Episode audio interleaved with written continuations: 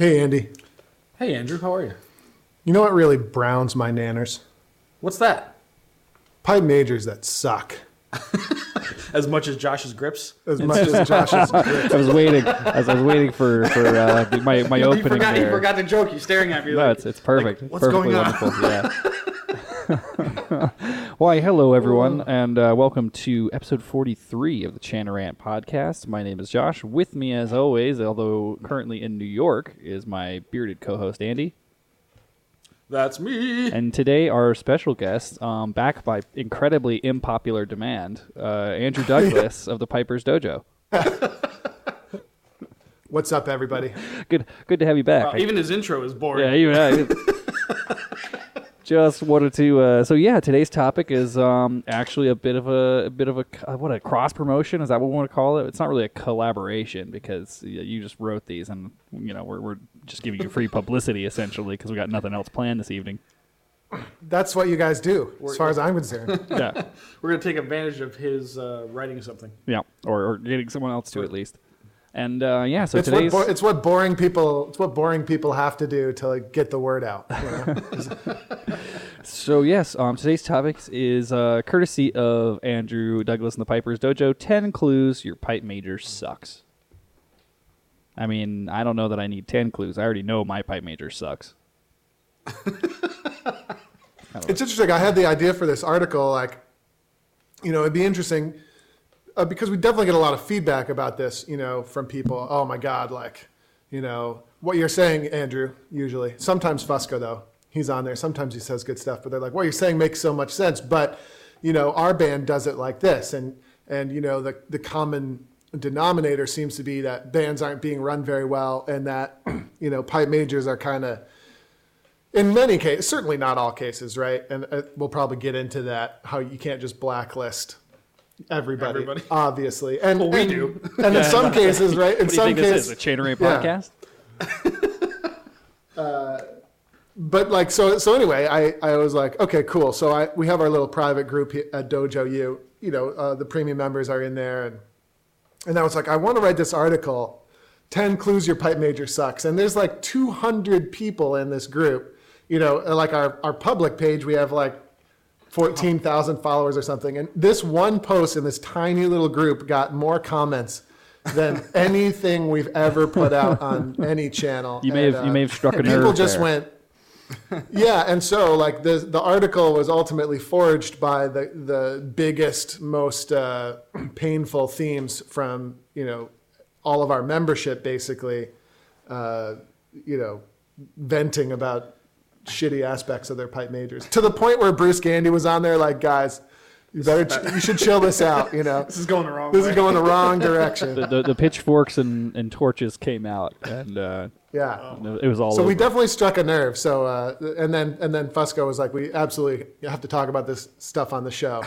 and uh, I feel like that your previous uh, 42 episodes have really been leading up to this moment. leading up to this, this what will become the magnum opus of the Chanarant podcast.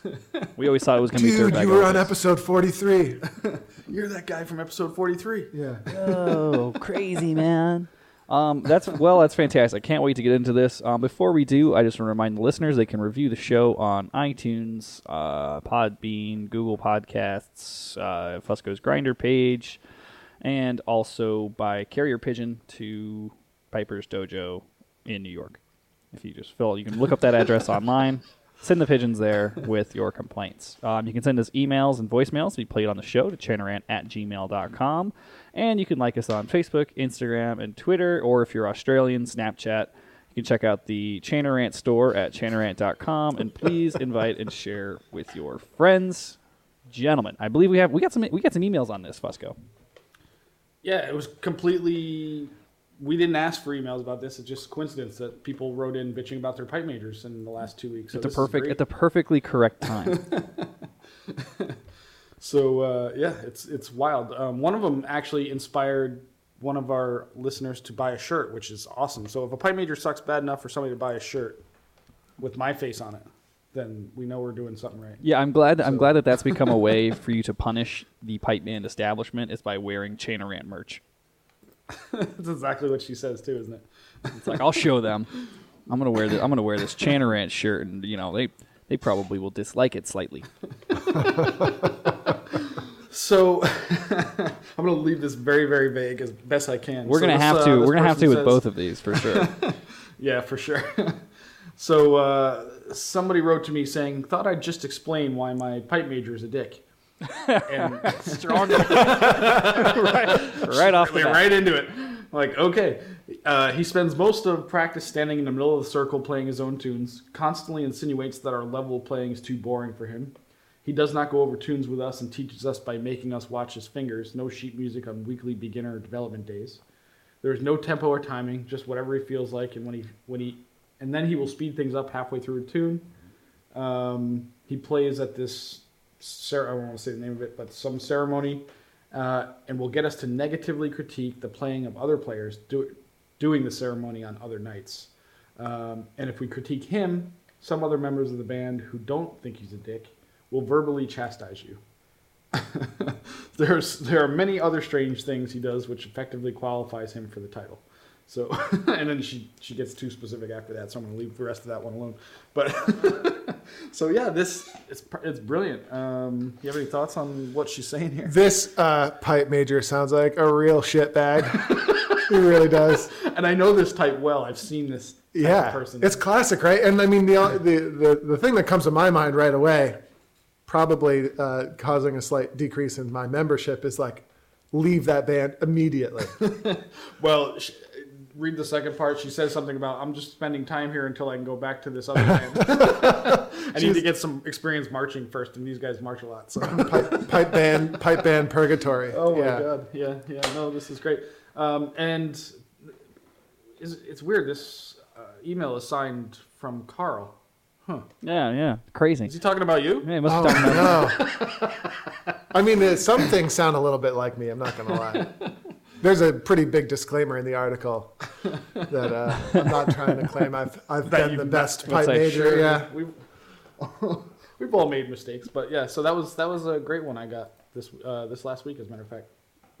Yeah, well, So- that, that's fantastic. Um, yeah, com- complete coincidence that someone decided to rant about their pipe major to the email right before we do the pipe majors episode, Right. which I'm sure won't be the first or the last pipe majors episode. No, we're bound to get a lot of them after this, I would imagine. So we did get we did get another email. Um, this and this is uh, I don't know. This isn't to me so as much of a pipe major specific thing as it seems to be kind of like a general like leadership, being leadership type thing. But I also I'm gonna have to try to like edit it to I'm gonna have to edit it as I go to not have this person uh, get in trouble, or maybe they'll get in trouble anyway. Who cares? Onward and for in for a penny, in for a pound. That's what I say. If you're gonna send us a fucking email and not not explicitly say in your email, don't read this. So our band Yeah, she- executive She, never uh, says. has decided to hold a Robbie Burns event. They held one last year. No one in the band was really into it, and the band took a let's just say significant financial hit. One of the main expenses is that they hired a band to play, which is ridiculous because no one cared about having a band except for uh, one of the exec members who made it clear they would like to would like to sleep with one or all band shit one or all members of the band that has been hired. this event is also supposed to be a fundraiser, but not for us, for a children's charity that's tangentially associated with the band. Last year, no one signed up to bring potluck items to the dinner because no one wanted to do the event in the first place. So this year, the uh, board is having it catered. Therefore, band members are going to be charged something like $30 to attend an event they've already demonstrated they aren't interested in. They're also expected to maybe play, but not much since we've hired a, quote, real band, provide items for the silent auction, help with setup, and sell a quota of two tickets each on top of the one they're buying for themselves. Anyways, I made these points to Pipe Major. Why is this a band event when it's not raising funds and we're not performing? How is, a, how is it a fundraiser? We're expecting a loss. And his response was that I was going to do, I was going to go, it was going to go great this year, and if someone had a problem with the way things were run, they didn't have to attend the event. So that's my plan. Um, I'm just gonna take a gig the night of the band dinner and use that as my excuse not to go. I hate to come across as a sulky naysayer, but I've tried offering my input as someone who's been a part of pipe bands for eight years, and this band specifically for over two, and now part of the exec. So now I think my best move is to cut my losses with this event and hope the rest of the exec doesn't hold it against me. It's just frustrating, you know. You want to invest in something and build something great, but then people will, then there will be people and that do totally irrational things. It probably doesn't help that I want everything to operate logically and efficiently. Anyway, thanks for letting me rant. I'll probably finish my third glass of wine and turn in. Keep up the good work. Uh, and I just want to reference one other thing that because the email she sent, she sent it in two emails, and this is the person who, when she was so pissed at her pipe major, went out and bought a shirt at 1.30 in the morning from us just to say fuck you to the pipe major. so uh, that's always uh, we, we we appreciate that. There's, a, there's definitely like a there's definitely a theme of passive aggression going on uh, in this. She's buying a shirt at 1:30 a.m. just to piss off her pipe major, and then uh, then there's also like I'm just gonna I'm just gonna take a gig and skip the band gig. Screw those. screw my band. I don't know. That that sounds to me like. Uh, there's red flags going off there. Like maybe there, maybe there's uh, some uh, problems with followership in addition to problems with leadership. Well, I tell you what, one thing it's definitely crossed my mind about this. As a pipe major, and I'm sure you'll feel this way. Like the next thing we should do after this is ten reasons Oh, yeah. your band, your Yeah, shitty band. Ten, member. so Oh, 10 yeah, reasons you're a shitty band member, not just a, not just leadership. Like here, here's signs that you're a shitty follower. Yeah, exactly. Because maybe this guy's a dick. I don't know, but maybe he's trying to get something done. I, I don't know. I don't know the whole story. Yeah. But you know what I mean. Sometimes people are just naysayers. I mean, it's kind of bad. It's kind of bad when she's like some stupid children's charity, not even our own band. Who is this asshole raising money for children? Unbelievable. Granted, I kind of get her on that. I, I that charity thing doesn't work on me. people try to use it to get us to do shit all the time, and I'm like, no. I was about to say those little those little kids have their whole lives to raise money. Yeah, it's like, can those kids can those kids play a scale with no crossing noises? Because if not, screw them. Unless the, unless those little fuckers are going to join the band, I, I'm not contributing to their charity. Where's my T-shirt? little little Timmy and little Abigail want to pick up some fucking pipes and drums. Then we'll talk about treating your leukemia. Yeah, exactly. Oh Jesus Christ! Uh, healthcare costs just went up. Oh. Well, there goes the uh, there goes an increase on the Chanaran employee insurance premium. Oh shit. So We do have a special. We have a special discounted uh, leukemia rate at the dojo. Uh, That's because that's because there's so much asbestos in the walls. You have, you have the the, the you're not kidding. If you mesothelioma saw my, coverage. Yeah. yeah, it, yeah, this building is so old. It wouldn't surprise me in the least. What you, what you think the uh, you think the Piper's Dojo water ga- air pressure gauge? You think that's not made with carcinogens? Come on now. I mean, we literally put Windex in the tube, so So you're breathing those chemicals. yeah, definitely got some. Keeps your pipes minty fresh.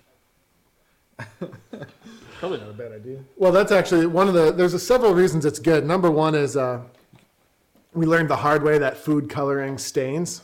So we uh, we used to have like we used to rent a little space in a church, and we used to we have these tube water manometers, right? And we used to fill them with red food coloring, so you could see the water really clearly. Well, of course, one day, like the water level's down or whatever, and somebody hooks into the thing, blows up, and like red, bright red liquid shoots up, and basically like blood stains, like blood stains the entire uh, like it was it's like the nursery section of the church right that we were using. So there's like blood all over the nursery at the church so so uh, windex doesn't stain and uh, you can see it clearly and it doesn't grow mold so that's why we brilliant. we use uh, at least uh, at least several parts windex in the manometers yeah Yeah, how do we end up on that I have no idea. Uh, it doesn't but matter. need, needless to say, uh, needless to say, we, we no longer uh, cohabitate uh, with the Episcopalians. And and look on the bright side. after that. We don't, we don't have to worry about that tangent because Fusco will edit it out later. Um, okay, so I feel like our emails um, kind of, uh, you know, in a, in a soft way, lead us into all the reasons that your pipe major sucks, or all the clues that your pipe major sucks. Now, uh, Mr. Douglas, my understanding is you have you have some some disclaimers that go before this. Yeah, like I mean, there's a, several. Uh, first thing is, um, I think we're going to try to release the article on roughly the same day as the podcast. So if you're out there and you find the article, it was actually written by uh, one of our like best students here at the dojo, Dr. John Holcomb. So like, shout out to him for writing the article. I uh, it's it's like much too grammatically correct and like well thought out to be something I actually wrote. So um, thanks to him for that. And like it- it's interesting. We already sort of talked about it, right? Like one of the big disclaimers that Mark Dubois, a great piper here from New York, pointed out on the internal forum when we were like pipe major bashing is like just be careful that you're not actually the asshole, right? Like there's a lot of shitty mem- band members out there, like Fusco was talking Yeah, about. yeah, yeah. Oh, Like, absolutely. You know, uh, my pipe my pipe major refuses to accept any feedback. It's like, well, if you're giving the pipe major feedback in the middle of a practice when he or she is like trying to get something done, like that makes you the dick, Right, Not exactly. like not the pipe major. Right. And nobody's nobody's ever going to be perfect, I don't think.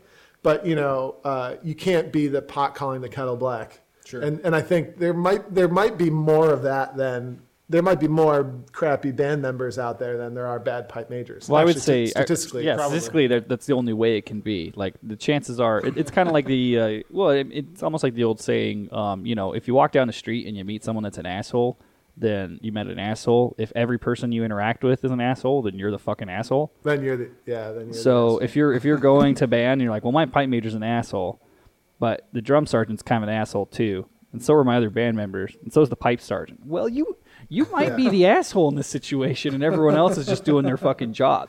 Absolutely, and I, and I think that's really important. And um, you know, and and like, you know, as much as this article was kind of therapeutic to put together and to think about and stuff like that, um, Plus, who doesn't like good? it's definitely a two. Yeah, well, I mean, the title is is strictly for clickbait. I mean, uh, that's basically what's what's interesting and unusual is that I'm not really trying to sell anything with this article. Yeah, yeah. So it's just an article that we put together. But it'll dry. Eh, either way, it's eyes to you. Yeah. Wait, are you maybe, saying that Chanarant listeners that go to dojouniversity.com slash Chanarant don't get 10% off their premium membership by listening to this episode?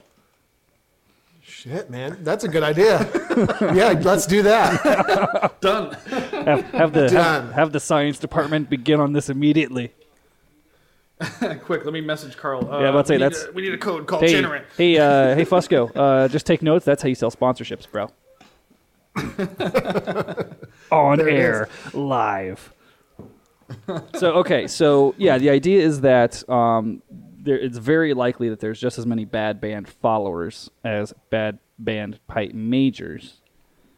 And I would say I've I read said- I've read the article. I've read the first. Well, I don't know if this is the one that's actually going to get published, but I've read what I'm assuming was one of the first drafts. And I- I would say you uh, you guys were pretty nice in here. Yeah, well, you know how it is, right? Like, uh, uh, I'm m- me, Mr. Boring, right? I like I have all sorts of really prov- I have really provocative thoughts, but then I have to tone them down, and so I don't lose half of my membership overnight by coming on a radical. Uh, what are you, right wing or left wing podcast? I, I don't know. I think I think But it's- I think we just have two devil wings, and that's all. Yeah, exactly. Uh, like a devil on each shoulder. Um, but uh, but yeah, so it, it came out a little bit uh, came out a little bit diplomatic or something, Yeah. uh, which is okay. Um, and I, I think it's mainly meant to be food for thought, and um, and and you have to be careful, right? Like I think one of the things I don't know if it's technically in the article, but one of the disclaimers could be, I think a lot of people are really, really, really crappy pipe majors, even though they're pretty good people. Right. Yeah. You know, uh, like they're good people and they honestly think they're doing their best, I, I'm sure that's probably more. Even though they're hopelessly inadequate and doing a huge disservice to piping um, by by uh, you know death gripping their position as pipe major. They're actually really good people. Yeah. Jesus, Um, Andrew, take it easy. He's right there. I know.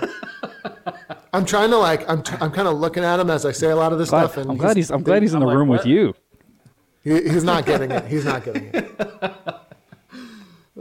So okay, so okay, I want to get into this. Um, quick background: um, Andrew Douglas, you have been the pipe major of several bands, correct?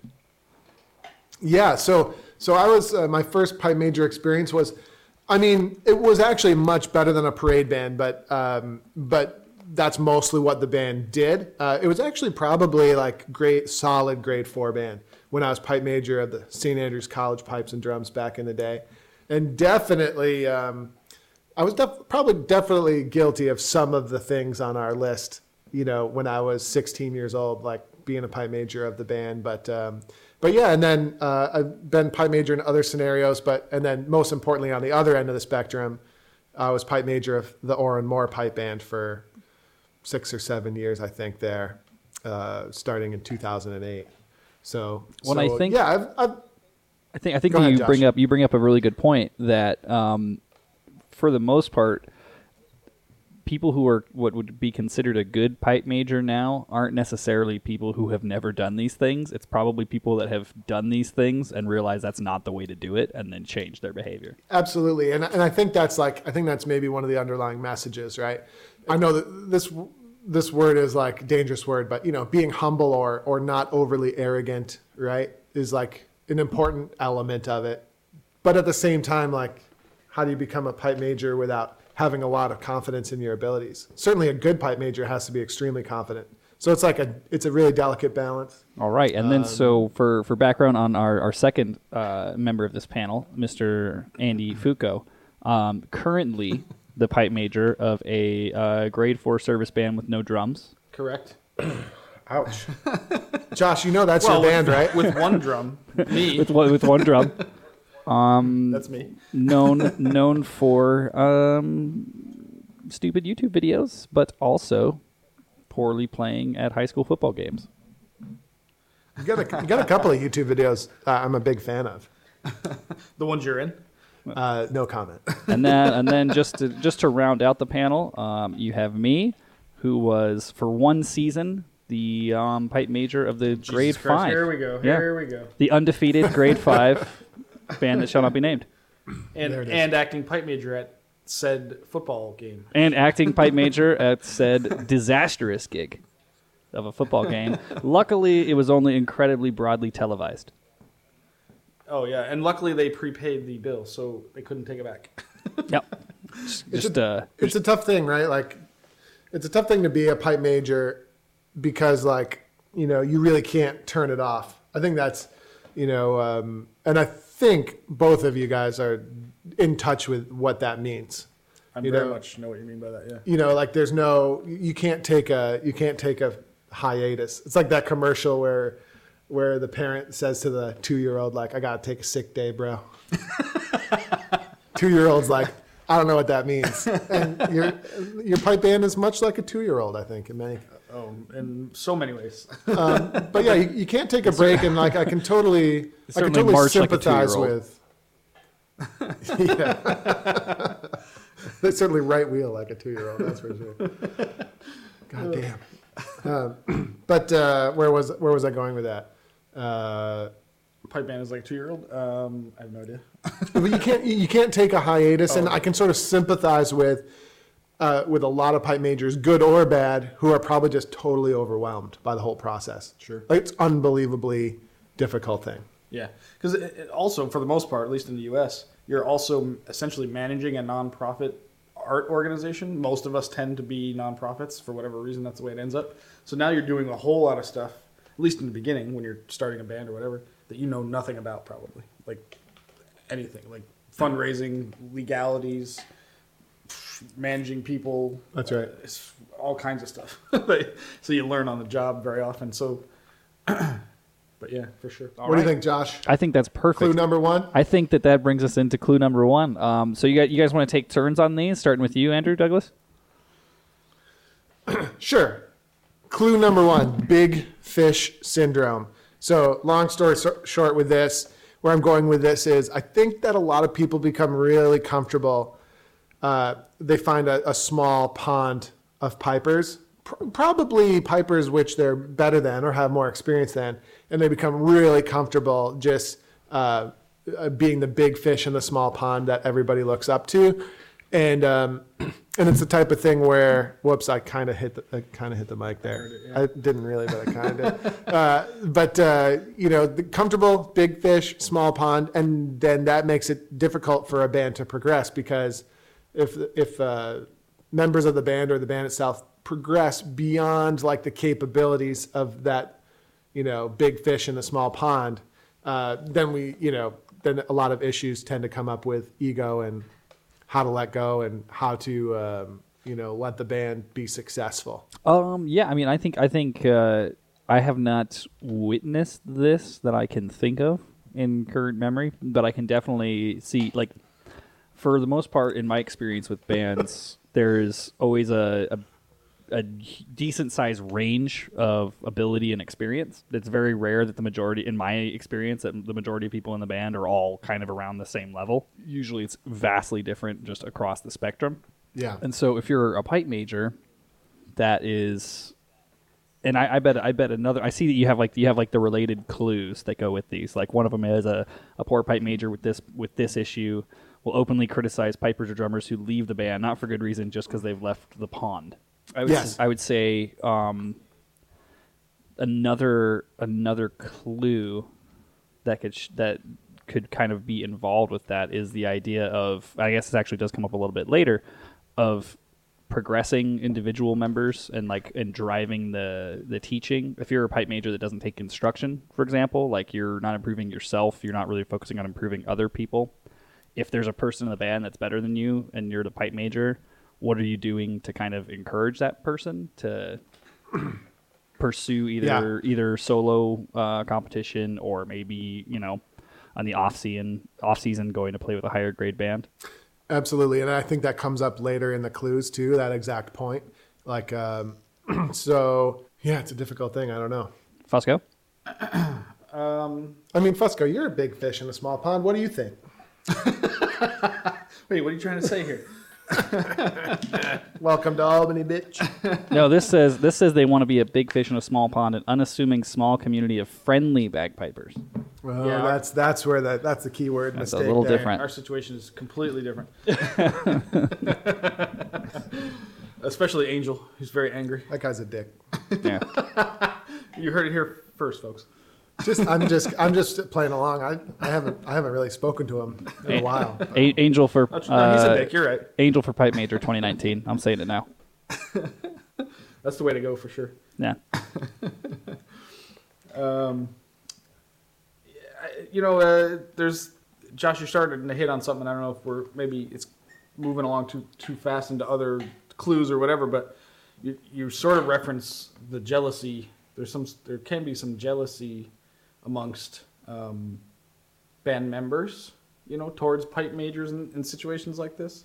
I've, I've found, you know, we've you could look at it from the other side of it, I suppose, where you know, like, does the pipe major like you said something about letting people go like out to play other bands or whatever you you said there um, you know that can be an issue where people are very loyal to their own organization and then it causes some you know um, jealousy issues or whatever that sort of stuff so you know managing that situation like how does the pipe major let people do that without hurting his own organization i suppose you know like it, Or- or the hers. It's fish, 2018, Is he let's open go. enough? Well, yeah. well, whatever. um, does you know? Shame. Does he let them out to do that sort of thing? Is is you know? I, I don't know if I've ever known anybody to be like this, but I don't know. Have you? What big fish in a small pond? Yeah, like I don't know any. I can't think of a specific example where. I've I can done think of a I can think of a couple examples. this. Okay. I don't know. I can't say any. I can't say anything without it becoming like Yeah, I can see. obvious what I'm talking yeah, about. yeah, yeah, sure. Okay. Um, So, um, so real quick, uh, poll of our pipe major panel. Uh, does anyone want to admit to having been guilty of being have of big fish syndrome? No, I, I I- think of the things I'm guilty of, this isn't so much one of those things. Although um, definitely in my Oran Mor days, definitely would be pissed off if people left our band to go to another grade one band. Sure. I, I mean, maybe I, I don't think I think I would have been able to like handle it quasi professionally. Maybe like uh, there might be a little a little. Uh, a little passive aggressive. little shit talking here and there, but like like in general, I think like like how I outwardly handled it would be okay. Let's say maybe uh, not overly egregious, but definitely super pissed off on the inside. Yeah, yeah, if sure. somebody left our band for for a different one, definitely guilty of that. No, yeah, I don't think this one applies to me really. I mean, uh, like the, the things you talk about, like saying things like the audience won't notice. That's definitely not me. I'm always I've always been trying to get people to get better because I know it's going to help the band. So like those kind of things, I would I was never that never really applied to me. I don't think. Let's go on to clue two. Um, yeah, and this clue two, I'm going to kick over to Mr. Foucault. This is perfect because uh, this one is exactly me. They know everything, but don't. Oh wait, no, this isn't me. Sorry, It is you. but don't sound good.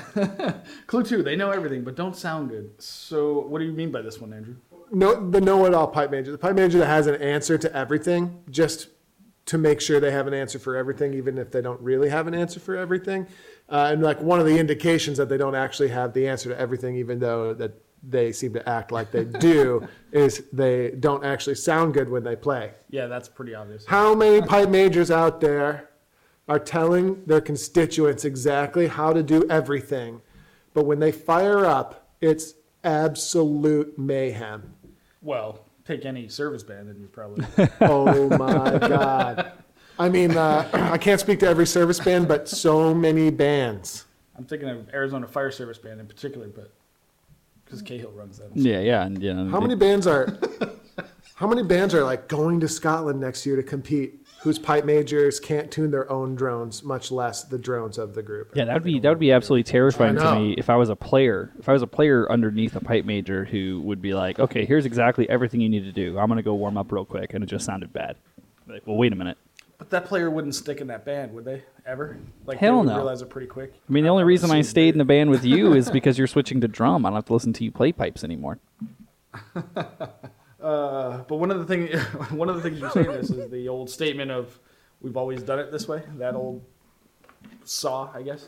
Um, so yeah, that's a pretty big clue that your pipe major's an idiot. Yeah, I mean, it's a common theme across a lot of these clues, Yeah. which is the idea that, you know, you can get feedback or good ideas and they're just going to be disregarded because the pipe major knows all the reasons that's dumb and why their way is good, even though the truth is they don't actually know what they're talking about. Yeah. Just a brief thing that came to my mind is um, I remember vividly, and, and it's definitely true in Inveraray as well.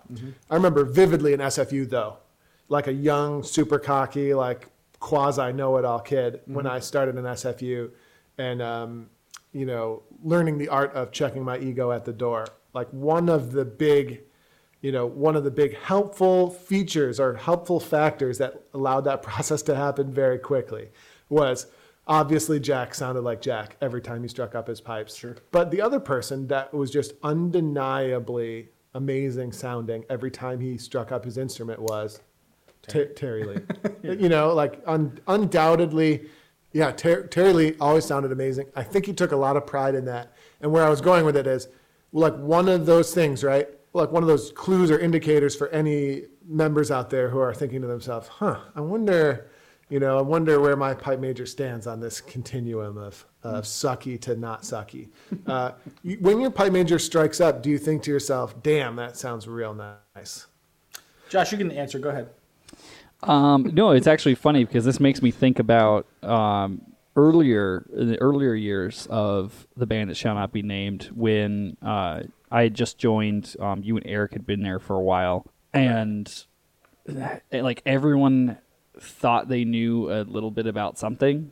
Like you, like you could get you could get advice on the especially when it came to like the pipes themselves. Every single piper in the band felt very qualified to offer you some advice. And knowing what I know now, nobody knew what the fuck they were talking about, like even even remotely, compared to what we know now when it comes to like setting your pipe up, maintenance, tuning, uh, performance, all that stuff. Yep. So that's that's what this reminds me of. It reminds me of when like you know you would hear you could talk to six different people. I mean, this would have been 2003, 2004. You could talk to six different people on the west in the West Coast piping scene, and you would get six different answers on something as simple as like setting up your instrument. Yeah. Whereas now, there's only there's only one right way to do it. like you, you're not going to get six answers. Well, in the you're talking in the band now, in our band now. Yeah, like Or- I c- yeah, in our band now, like uh, the people that um you know occasionally associate themselves with the dojo, like you know that there's like a good way to do it. Just do it that way. Well, you know you, that's true. You would assume, but there's still a lot of people out there that sort of resist Knowledge. the obvious. Yeah, Yeah. yeah, It's it's wild. I mean, and to be fair, like uh, we learned all that thanks to Mr. Douglas here. I learned a lot of that from him and the SFU sort of tree of teaching because I've learned from guys that played with SFU for lots of years. And then I got to learn it from So- Andy for free, which was great. Correct, you did. I spent lots of money learning that shit.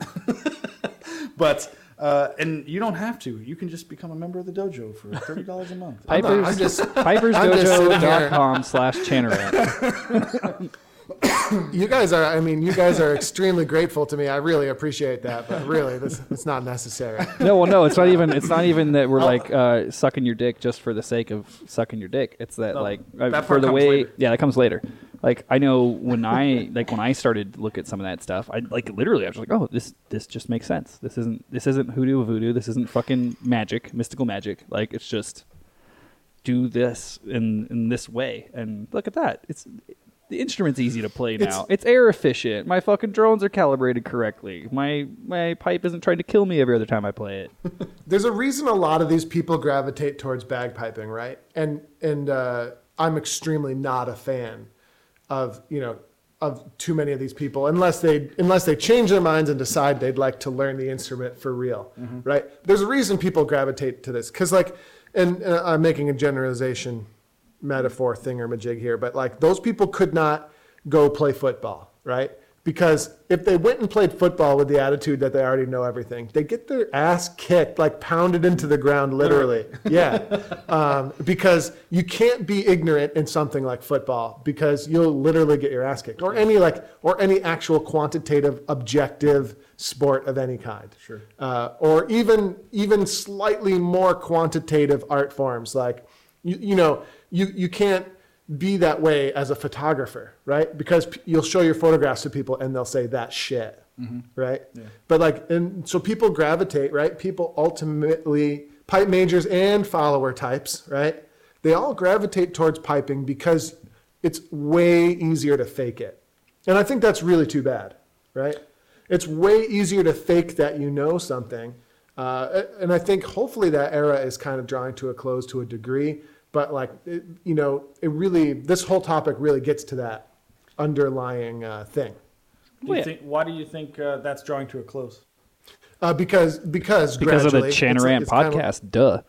Yeah, because of the Chanarant podcast and dojouniversity.com. Dot com, dot com. Uh, but like, yeah, it's coming to a close because the, the availability of, you know, in, top-notch instruction is uh, way more available now than it ever has been.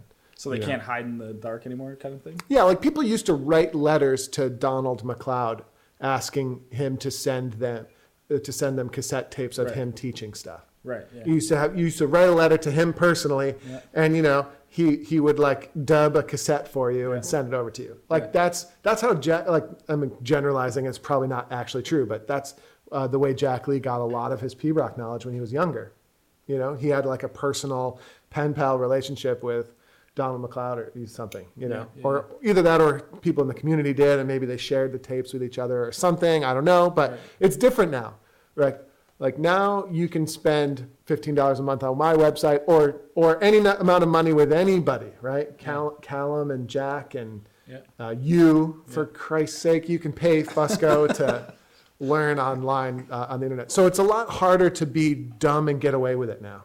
That's true. That's why I think it's and and I think ultimately, Uh, in, in not too long, you'll just look like a fool if you're continuing to do some of this stuff. But in the meantime, we need to write articles like this to stir the the pot That's and get people to and get people to single out the, the people. But it's pipe majors and followers too, right? But it's like like total ignorance to basic facts. And I'm not saying like I know how to express Susan McLeod better than you. I mean, I know how to express it better than Josh, but maybe not better than you. Maybe not. Maybe not Uh, better. than yeah, I'd certainly play a better damn grip. But no, but uh, but in the topic of grips, right? Like it's pretty cut and dry how to play one, right? So it's not to me. I, I I I struggle to see how it's acceptable to not be able to play a good one, especially as a person who's leading and teaching a group, right? Sure. Like it's not that hard. It takes practice. Uh, it requires a lot of commitment to master it, but like that's the name of the game, right? Well, if you were a fly on the wall 15 years ago in Las Vegas, you would have seen that there were opinions on how to do things of that nature. Yeah. there was lots of opinions on the way to do it. A lot, a lot of differing, differing opinions. very differing opinions. Yeah. So I, I guess I understand back then why people struggled so much because nobody really knew, And- or at least it was really hard to get to the source of what the the truth was. I think the and the issue is like for me, don't like I don't want anyone to misinterpret what I'm saying. Style is really really important, but it's the last five percent, right? It's it's what takes you from being like the same as everybody in the 95th percentile of pipers. Style is what takes you into the 99th percentile, for sure. Super important. I I'm super concerned with style in my own playing. Sure. uh, provided my fundamentals are going well enough to not want to shoot myself and or go work on those. Uh, you know, but I think the I think a lot of the world, a lot of the pipe band like band halls, they have it flipped, right? 95% of the stuff they're talking about is all style related. It's all icing on the cake. Where it needs to be the other way around, right? Anyway, I'm starting to get ultra boring. Like I took it to, I've taken it to a new level. This is perfect. sorry, This We're is, getting a lot of hate mail on this one. this is uh, exactly what the fans needed after Dirtbag Olympics Part Three. Yeah, yeah. By the We way, gotta- I, I must have missed on that. I we gotta we gotta bring episode. them we gotta bring them down again before we before we bring them back up. It's you know an entertaining show. Anyway, right? Good enough so- hate mail, and I'll do another episode of the passive aggressive podcast. Oh, we were bound to get it on Oh, this yeah. one for sure.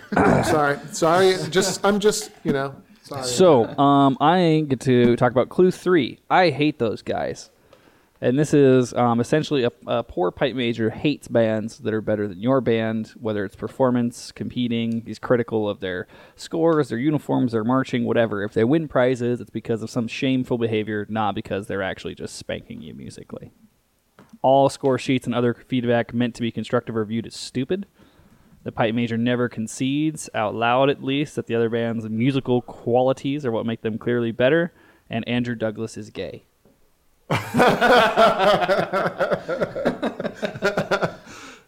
See, I, I did something funny there, but the listeners will They'll never have no pick up on idea. They'll that. never pick up on that.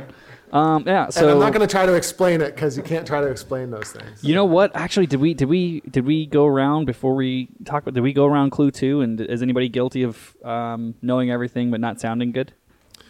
I don't No, think so. I don't think so. Not- I, I'm I'm gonna maybe, say in my- maybe in the early days. Yeah, I'm gonna say like early on, uh, hot shot young Piper Josh. I guarantee I was just probably spouting shit that I knew nothing about. I wasn't a pipe major at the believe that. time, but yeah, like I guarantee that I was just like, and granted, it was probably because I heard it somewhere else, but still. Yeah, I'll take I'll take some. Uh, so clue three, I hate those guys.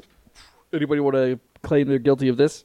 Um, Definitely. little I've bit, yeah. I've Yeah. always hated I've always hated bands that are better than my band. I'm much I'm much much much better now. Yeah. yeah. I well, I I really like, for example. Uh, so, for example, I, I played in the top of grade one for probably let's see, six years with SFU, and now three years with Inveraray, and I've been second like six times at the Worlds, always to Field Marshal Montgomery. Now, when in my younger years, I felt I definitely felt a certain resentment. I think just because I was young, I didn't put much thought into it. Also, um, now that I've been a pipe major as well, I think that's a big thing. And then nowadays, it's like, shit, you gotta recognize just how good that is, and and it's really like it sucks because you want to win, but once you get past that, it's just amazing uh, how good they are. It really is. Okay, that's all. That's all I'm gonna give up. Though. I would I would so say are you saying are you saying you hate field marshals? Is that what you're saying? no, that's not what I'm saying. I, I used to definitely you definitely. heard it you heard it here first, he- folks. in the SFU days, I was I was definitely guilty of like feeling genuine resentment towards Shotts and FM, uh, but only because I didn't think about it enough. I was just concerned with I was just concerned with how good I thought we were, Right. Exactly. yeah. and I wasn't really giving credit to how good those bands were. It's like um, uh, I don't know. Well, I, I've definitely, I've definitely hated other bands m- more from a rivalry standpoint than like, and, and kind of how they would act. Or it wasn't so much that they were good that bothered me because I there was bands at our level that I also thought were good that I got along with. But if they were kind of douchey, like I've had enemy, you know, enemies over the years uh, that you just don't like, in just because of the way they are or the connections they have or whatever it is. But You've really you've stopped making new enemies though. That's good. oh yeah, yeah, yeah. Yeah, Yeah, yeah. I mean, this- ever since ever since Chanarant started, um, You know, we, we find we're burying the I'm sure. hatchet with more people. By that I mean Yeah, I but just had like- to change my address a couple times. I believe that. Um, I would say I've say definitely, I've definitely gone down the road of like if they win prizes, it's only because of some shameful behavior, like their their band, their band was the judges. Yeah, that's right. I mean, that stuff pisses me off, but you know, whatever. it's really it's really easy to give into that kind of like thought process, right? Yeah, yeah. Definitely. Especially when you're sort of new to the process and figuring out what's going on, that sort of thing. I find that I can I can Josh, you were gonna say something? I can definitely hate um, bands that are better or that or that beat the whatever band I'm playing in. I have a I have a hard time. Um, I think I think like you said, it's more of a rivalry thing because like I I can hate your band and still like most of the people in the band. For sure. Like e- even like immediately after that band kicks my ass, I'm still gonna go to the beer tent and be like, "You fucking assholes, good job, I guess." Fucking assholes. Like, like, like, what you know? What are you gonna do? Like at the end of the day, you still you still got beat, bro.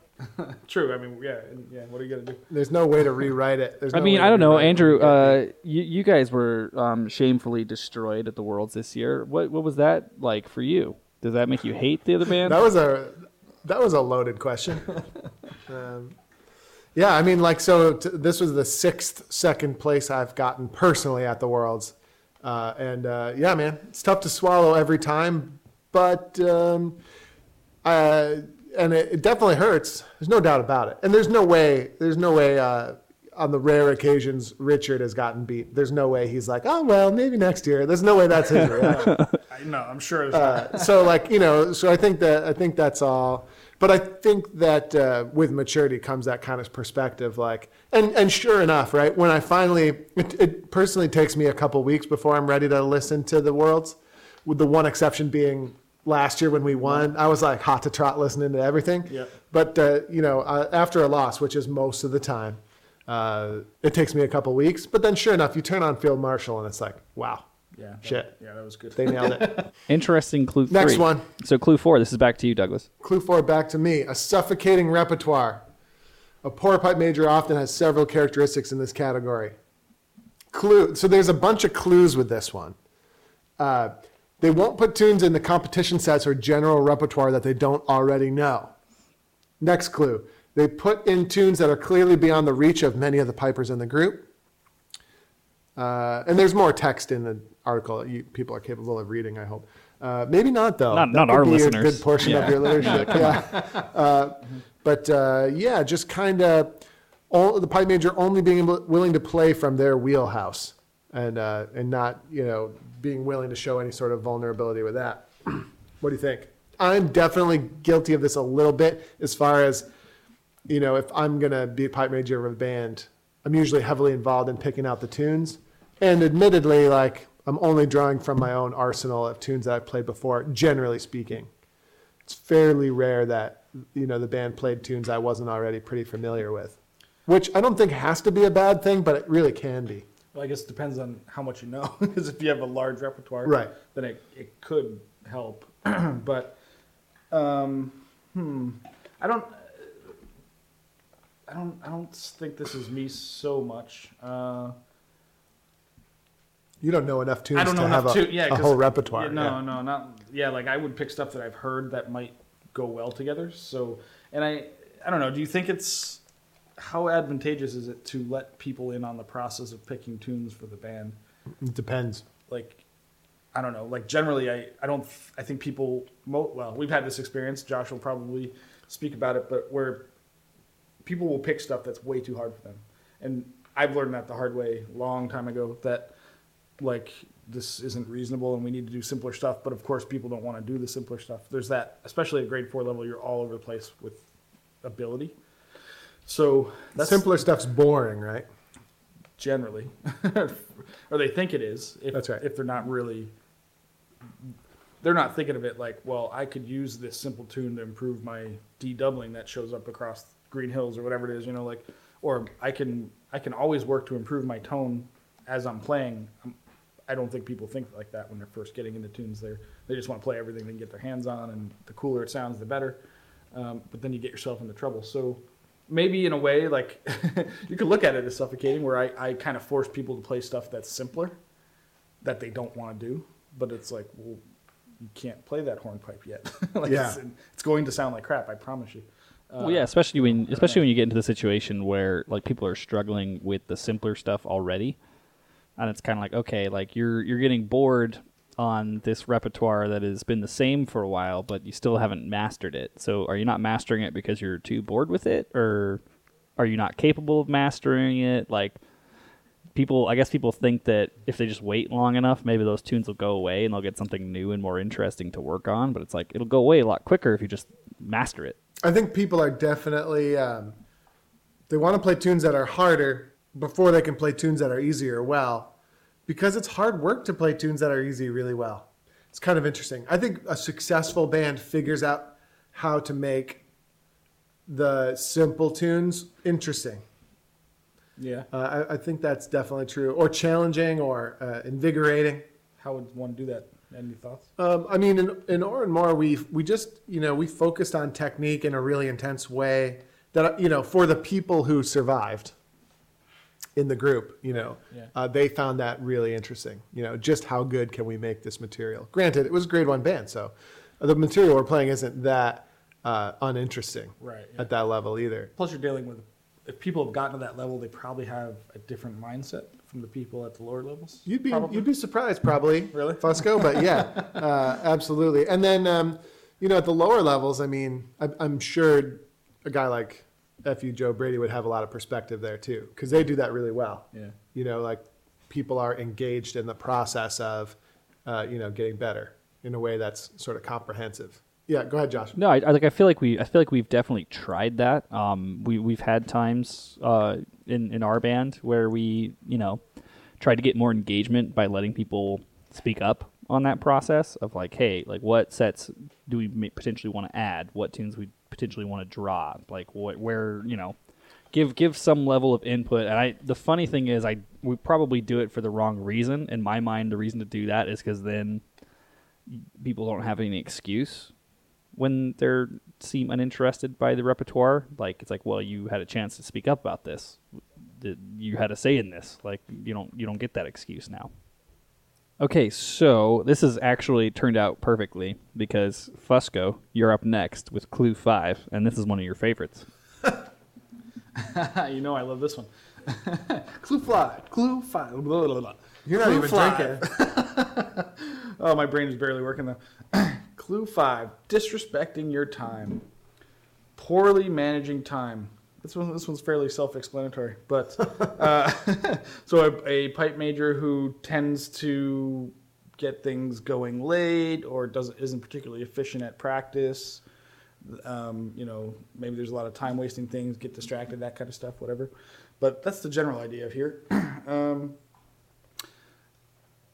I am an efficiency nut, so this doesn't apply to me so much. Um, Doesn't apply to me at all. yeah, no, I'm like, I, like I've seen your list. Like you write shit down to the t- like what you're gonna do. Like I've seen your backwards list to prepare for a competition. Like at 20 negative minus 20 minutes, we are here. Oh, sometimes on, on uh, I, I'm definitely uh, I'm definitely guilty of running the occasional inefficient practice. That's, that's definitely happened. it happens now again, sure. But I'm like a huge I'm a huge like like if, if you're late like I take it really personally when people are late. Yeah, yeah, I do too.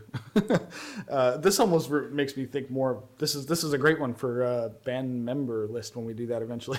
Well, yeah, I think I think this is a nuts this is a people are great one that works both ways, right? Like it's it's very it's For easy sure. for a pipe major to disrespect the time of the band members, but I will say my experience has very much been the latter or the opposite of that. It's very much been usually the band members disrespecting the time of the instructor or the pipe major. Yeah, I've had experiences both ways for sure. I bet you have, you dirty boy. Um, but it's interesting the way they you word it here about you know being so lax with latecomer. the- How do you say here? Being so lax, the latecomers are rewarded, while those on time are punished. Um, That's definitely an I, important I point. guess, yeah, that because that I mean, I guess you're you're breeding that into people. You know, like they get used to that, and then and then just snowballs and gets worse and Right. so, but then again, some people, no matter what you do, are going to be late. Like, I don't. I've actually done this recently where I set a time a half hour ahead, knowing that this one person who was always late to everything, because I needed to make sure that that didn't happen. So I fake set the time, and then told other people that that's not the real time, but I put it out to everybody. You know, so you have to do stuff like that sometimes. It's super annoying, but um, because now you're managing each individual person's ability to get somewhere, and it's really difficult. But uh, but uh, at least from a practice standpoint, like I imagine some pipe majors are just like all over the place when they're playing through tunes. Like there, there seems to be no rhyme or reason for the way they're going through their practice. You know, sometimes. Yeah, exactly. Um, or, or they don't have anything specific that that they want to be accomplished. You know, um, I think that could be that could be a challenging thing. I would say another another thing about like the latecomers being rewarded is isn't just like them being rewarded because there's like not a punishment for being late, but it does it punishes the people who are already there because it disrupts the flow of practice immediately. Like how often do you have it where everybody's circled up, you're ready to start working, and then someone comes flying in, throwing their stuff together, and now you got to take time to get them even remotely on page with everybody else just to start playing. Absolutely, it's it's a killer, and and people don't people don't think about it until it's too late. You know, um, you know, like they're running late or or what, or they're being lax about it, and then suddenly you've ruined like, you know, you've ruined it for the group potentially. Yeah. Uh, and then and then the other thing is that I don't remember what the other thing is. I lost my train of thought. I'd say I would say there's a right way to be late too, though. Like, because sometimes sometimes there's shit that's just outside of your control, and and you can't help it. But there's a right way to be late. Whereas if you're late, you try to make as minimal of an entrance or impact as humanly possible. Like you go into a side room, you put your shit together, you warm it up slightly until it's close, you go in quietly into the circle, and then join in. Not like, oh my goodness, hey everybody, I'm here. Sorry, I'm late. I just got stuck behind this bus. I'm going to put my stuff down real quick and then I'll take it out and then I will put it together and then I will join you in song. Does anybody have any seasoning? Okay, Angel. Instead of just being like instead of just being like, "Oh, that person was late and they weren't here and now all of a sudden they're just here and I don't know when the change happened." Like like you want to you want to ninja your way in if you're late. Yeah, don't be a dick. exactly. Um, clue six: uh, cutting down talent at the ankles. Or in this case, the shaft. Uh, a poor pipe major often tends to dampen down or criticize pipers in the band who are actually better and or more talented. Uh, you know, so they resent high aptitude. Uh, sometimes even like high aptitude, maybe maybe they're not even that great yet, but they have a lot of talent. And like uh, you know, certain types of leaders are not gonna like they're gonna feel threatened by that. You're telling me. Uh, the pipe major doesn't necessarily need to be the best piper. This is kind of a side note. Uh, doesn't necessarily need to be the best piper, but knowing that and skillfully using and developing the talents of others is the hallmark of a good leader. Uh, thoughts? Well, okay, so I definitely have experience with this one. um, in the se- but for, and it relates back to one of the earlier clues. I think it was one or number one or number two. But so sometimes there's been people in the bands who are better than me, and and I would generally try not to let it affect anything other than like those people are also well. Again, this was the time when everybody was very vocal, and I, while I appreciate ideas as a pipe major, I guess maybe this is where Mark was coming in a little bit, where there's a time and a place for it. That's right. And very often, better players want everybody to know they're better players, so they will pick the most inopportune times to say these things or to make suggestions that are completely unreasonable for the, the skills of the band or the ability of the band. You know, so I've definitely had, you know, I, I- look at it from a different perspective, but it's sort of, it is kind of this where it's like, all right, here comes this good player. You don't want to lose them, but you, I also don't really want to listen to them because they don't, they may not have necessarily leader management experience, if you will. Uh, they just know like, oh, it'd be cool to play this tune. Like oh, we've dealt with this so many times. Like, yeah, it would be cool, but nobody can. I know that nobody's going to be able to pull this off. Maybe three of us out of ten or whatever it is. So this is a bad idea, and then they end up infecting everybody else with these terrible ideas. And everybody gets all excited. Oh, we could do that, and then what's the reality? You know, like you're still trying to manage reality here. So Uh, That's where the that's where the humble factor comes in. You know, like you have to ch- check. You have to check like at least the most abrasive parts of your ego at the door, for sure. and you have to be you- you have to be willing to do like you have to be willing to do what's best for the team, even if you know, even if that means you have to like be a leader instead of a follower and actually take some responsibility. Yeah. Um, what do you think, Josh? You know, as a person who's just uh, never really been given my chance to shine in the uh, band that shall not be named, you know, just just constantly getting torn down by the establishment, man. I can, uh, yeah, I can definitely see how this could uh, this could make a bad pipe major. Also, um, that being said, uh, most people aren't as good as they think they are. so it's a, it's a lot easier Yeah. to just to just be realistic and uh, operate, you know, for the good of the band. Well, that's I guess that's where you got to determine what how well how good is the pipe major or bad are they, and do they are they making decisions for the good of the band, or and you, you got, each person's got to figure that out.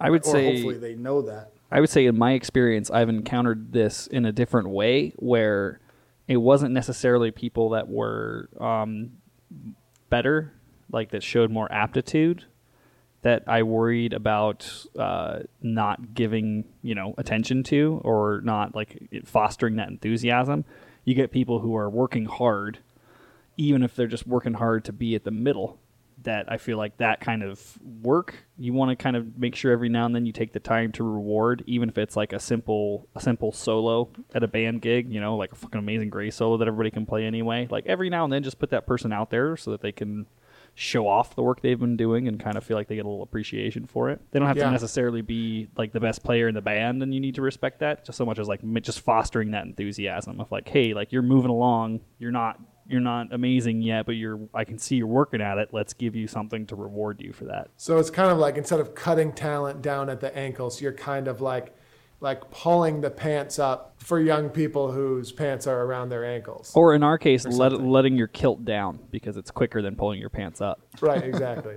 and if you're in a hurry Yeah, I mean, pipe major should definitely be involved in that, like hiking hiking it back up once yeah, it's just just pulling the kids pants up down. yeah Fusco, you've pulled up a lot of little kids pants um Why what is don't your you introduce the next clue? why don't you introduce the next clue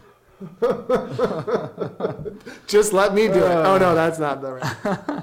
Man, you guys ever notice how nothing ever really changes? I'm not referring to Josh's lame jokes. like like how every time Actually, we that's have the clue. how every time we have Andrew Douglas on, it's a boring show. I guess we'll find out when You the know, mail starts you've coming really in. like you've really caused me to like. I'm really gonna have to analyze We've this. created a, can't- you we've can't created a say- non-existent psychological problem in Andrew Douglas where he's he's lost his I mo- he's lost his mojo somehow. You can't. You can never say this out loud though. You realize, like, because they'll just eat you alive now that now that it's going to be out there that you Yeah. were now that I'm Sensitive to Now it? that I'm sensitive. now that well, like now I- that people knows the people know that there's a crack in the armor. Oh my goodness! Oh my, God. my psychologist and I have already been working through this, and like this is supposed to help, and it really hasn't. This is I supposed to help I you can't with your wait to see- anxiety. I can't wait to see Fast Eddie's voicemail to to response to Andrew Douglas being Yeah. sensitive. Gonna be great. Um, so- excuse me, hold on. Jeez. so anyway, that was uh, actually clue seven. I wasn't just uh, uh, making a joke there. You ever notice how nothing ever really changes?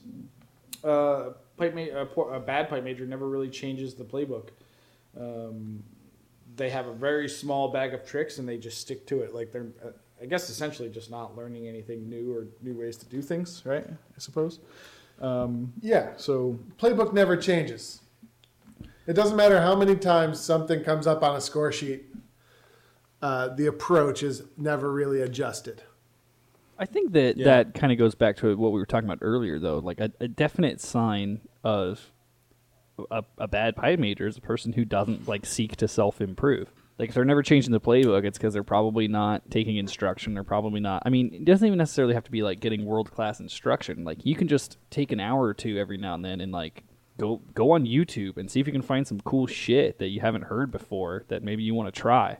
Just just get well, out of the. a pipe major perspective, get out of the box. I would, s- well, I- I would think from a pipe major perspective it would be more like going on YouTube and watching a video on the psychology of people or managing people or that kind of stuff. I mean, I mean, maybe depending on the level of the pipe major, I don't know. Maybe it's learning or not learning tunes, but like being exposed to tunes that they haven't heard before, whatever. I suppose. But So I guess my question to that point, Fusco, would be: What do you expect to learn to make you a better pipe major by the countless hours you spend just watching porn online? Well, well, well, I've learned I've learned the great joy of self satisfaction, that, that that and that keeps me relatively sane at uh, pipe band practice on a regular basis. When if I used to notice me running off uh, to the bathroom or something, that's probably what I'm doing. That's probably what you're doing. I Yeah. come back all calm and See, I feel like this sets us up potentially. I know we're I know we're only partway through this article, but this sets us up for the next Piper's Dojo article collaboration. Five things about uh, your porn addiction that make you better at bagpipes. interesting. five things you can learn from I- porn. I mean, you get you get four. you get plenty of grip work. So what's your excuse? Yeah. then? So what's your excuse? apparently, apparently, I'm just not quite at that level of porn consumption yet. I'm sorry, guys. That this is this is on me, really. Well, you're young yet. You'll get there. One of the things I've learned from the Chanarant podcast is Uh oh. when in doubt, you have to call Eric Evanhouse about this kind of stuff because he's like the master of all things sexually extremely uncomfortable to talk about. Oh my god. Apparently. Oh He- my God. He opened a wormhole into the most depraved shit that people send us. I'm never going to be the same again. That was like the most scarring. You don't even want to see. You don't even want to see some of the fucking links people send us now. So okay, so back to back to clue number seven. Does anyone want to claim guilt on this? On never No. really changing the playbook? If anything, I'm like, if anything, as a pipe major in, in Oran Mor, I was I was 180 degrees the other direction. You know, if if something was wrong, like you could expect me to come to practice and like shatter your brain with some new uh, some new tactic to solve the problem. Right. Yeah, I can definitely say that um, not changing the playbook has never been a problem for me because I've never owned or used a playbook. I just I've just been shooting shooting from the hip this entire time. I think everyone probably has realized that by now. Well, we know it for sure. yeah, no, I, I don't think so. I'm always trying to learn to do stuff differently, and especially in the early years, I was always, and that's kind of how I came across the dojo. To be quite honest, looking for new ways or the right way to do things because I didn't have any friggin' clue when I first took over. So, Yeah. And I think I think just doing the same thing over and over again. Like one of the things that uh, one of the things that everybody does, right, is you sit down around the table and you play practice chanters, mm-hmm. and then like you're like, okay, Johnny, Johnny, now you you play it once. Okay, cool. Now, all right. Here, you need to fix those things, okay? But no, let's move on to Timmy next. Timmy, let's hear you. Cool. Well, you know, Timmy, you you just have to be more crisp with your with your grip. And then, okay, Andy, you go ahead and you play. Talk about boring. That bores. That even bores me. Uh, but that's like that. Would, that would be so. That would be an example of something that just you do that over and over and over again, and nothing ever really changes. Right? There's no actual utility to that kind of thing, generally speaking. Um, I remember, I remember one time, you know, we one time we got to practice, and I, on on the way into practice, this is kind of a story that p- most people are going to hate. You don't like the sound of the exacto knife rattling. Sorry.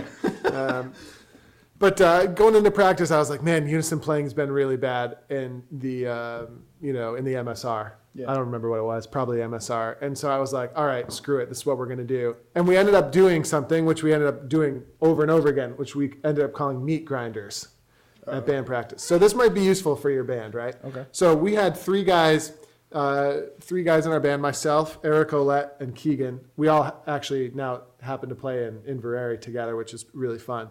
Uh, but we were kind of, I was pipe major and they were my two pipe sergeants of Oran Mor. And, and they really knew exactly what I wanted as far as how to play something. So what we ended up doing is having like a, a, a setup where uh, one people get in a line basically, and it would take about an hour and a half maybe to do this, maybe two hours, but it was a great way to spend it. So uh, the first person in the line would come to me, and we'd play the march together, and and in ten minutes we would have timers set for ten minutes, and we'd go through the march, and I'd give them as many pointers as I could about the march, like and just as much feedback, and get us playing as well as I possibly could in ten minutes. And then in the next 10 minutes, they moved on to the Strathspey guy. Let's say it was Eric Olette. Uh, 10 minutes on the Strathspey guy. Uh, well, I got my new guy. So within three guys, you know, we were the meat grinder was was fully operational. But then you would move on to the reel, and so every person would go through the meat grinder of the three people, and, and we had our talking points that we we talked on, on beforehand. But it was a great way to rapidly, drastically in, improve the unison playing in the group. The and the, the only the only complicated part is once you get through the meat grinder, what do you do for the next like I was just going to ask hour or something. so what we did at first, it was like people just sat around. Obviously, that's not going to work. So what we did is we found the remaining senior players. They would just kind of run. They would just kind of do reps on the MSR. Uh, in the meantime, with people who weren't currently in the in the meat grinder, but that, that would be an example of like changing. That's something I decided on a whim one day. It's like you know what, the, whatever we're doing to create unison is not working. Let's try this, and it worked really, really well. It, you do have to set aside time for it. It, it would be something uh, for a weekend practice where you have like four hours together. Um, who was talking about the six-hour practice or something on one of the recent Chanarant episodes? Uh, that was, Uh, was that Reb? Yeah, it could have been. The six hours per month or something, or whatever it was. That one. Yeah, like yeah. monthly six-hour practices or something. But you know, like that's kind of sometimes what we would do is in a six-hour practice. We'd spend three hours meat grinding, um, and then you go onto the pipes after that, and uh, it's it's remarkable how much better it is having done that. And that's something that actually worked for us, right? That's like a process that actually worked, and something that actually did change in the way practices were run. That yielded really, uh, really good results uh, for the group. Did you find that stuck to the next week when you would do that? Yeah, it's like anything, right? Like it's going to get way better right away and then plateau a little bit. Uh, but yeah, and we did that as often as we could during peak season. You can't really do it in you can't really do it in November because people don't know the material well enough yet, and uh, it's just about kind of getting some some reps in and talking about big picture stuff. But it was a way of cleaning the playing to make it cleaner, and boy, did it work really, really well. Shit, we gotta You try know, that out. um, yeah, absolutely. Highly recommend meat grinding. It, you know, the, the prerequisite is having a few people that really know how to play. I mean, Like the way Fusco Fusco's done a thing that he calls the meat grinder with a couple band members, but I don't think that made him better. I don't think that helped. right. the- Usually the young, the underage ones. I, I don't think that helped the playing very much. Um, and God, our legal fees. Oof. Well, that's the other. I guess that's the big question. When you're at lower levels, you generally okay. So there's a couple things that come to mind. One, do you have enough people to do that in an efficient way? Uh, arguably, us no, because two of us maybe know the music well enough. But then I also find at lower levels, it, maybe it's not only lower levels, but there seems to be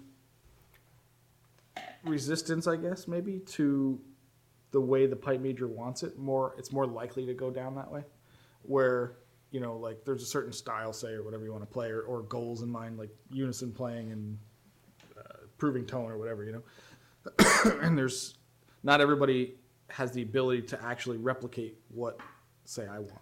What's the thing I was? What's the thing the Navy SEAL people say? It's like uh, something about crap. I can't remember it. Does it make your bed? No, it's like it's like leadership is. It's not about what you ask people to do. It's about what you're willing to tolerate or something. You oh, know? Oh, yeah, okay. Why, why do you bring that up? just because you can't you can't be tolerant of people who don't want to play the same as you in a band. That's Right. just ridiculous.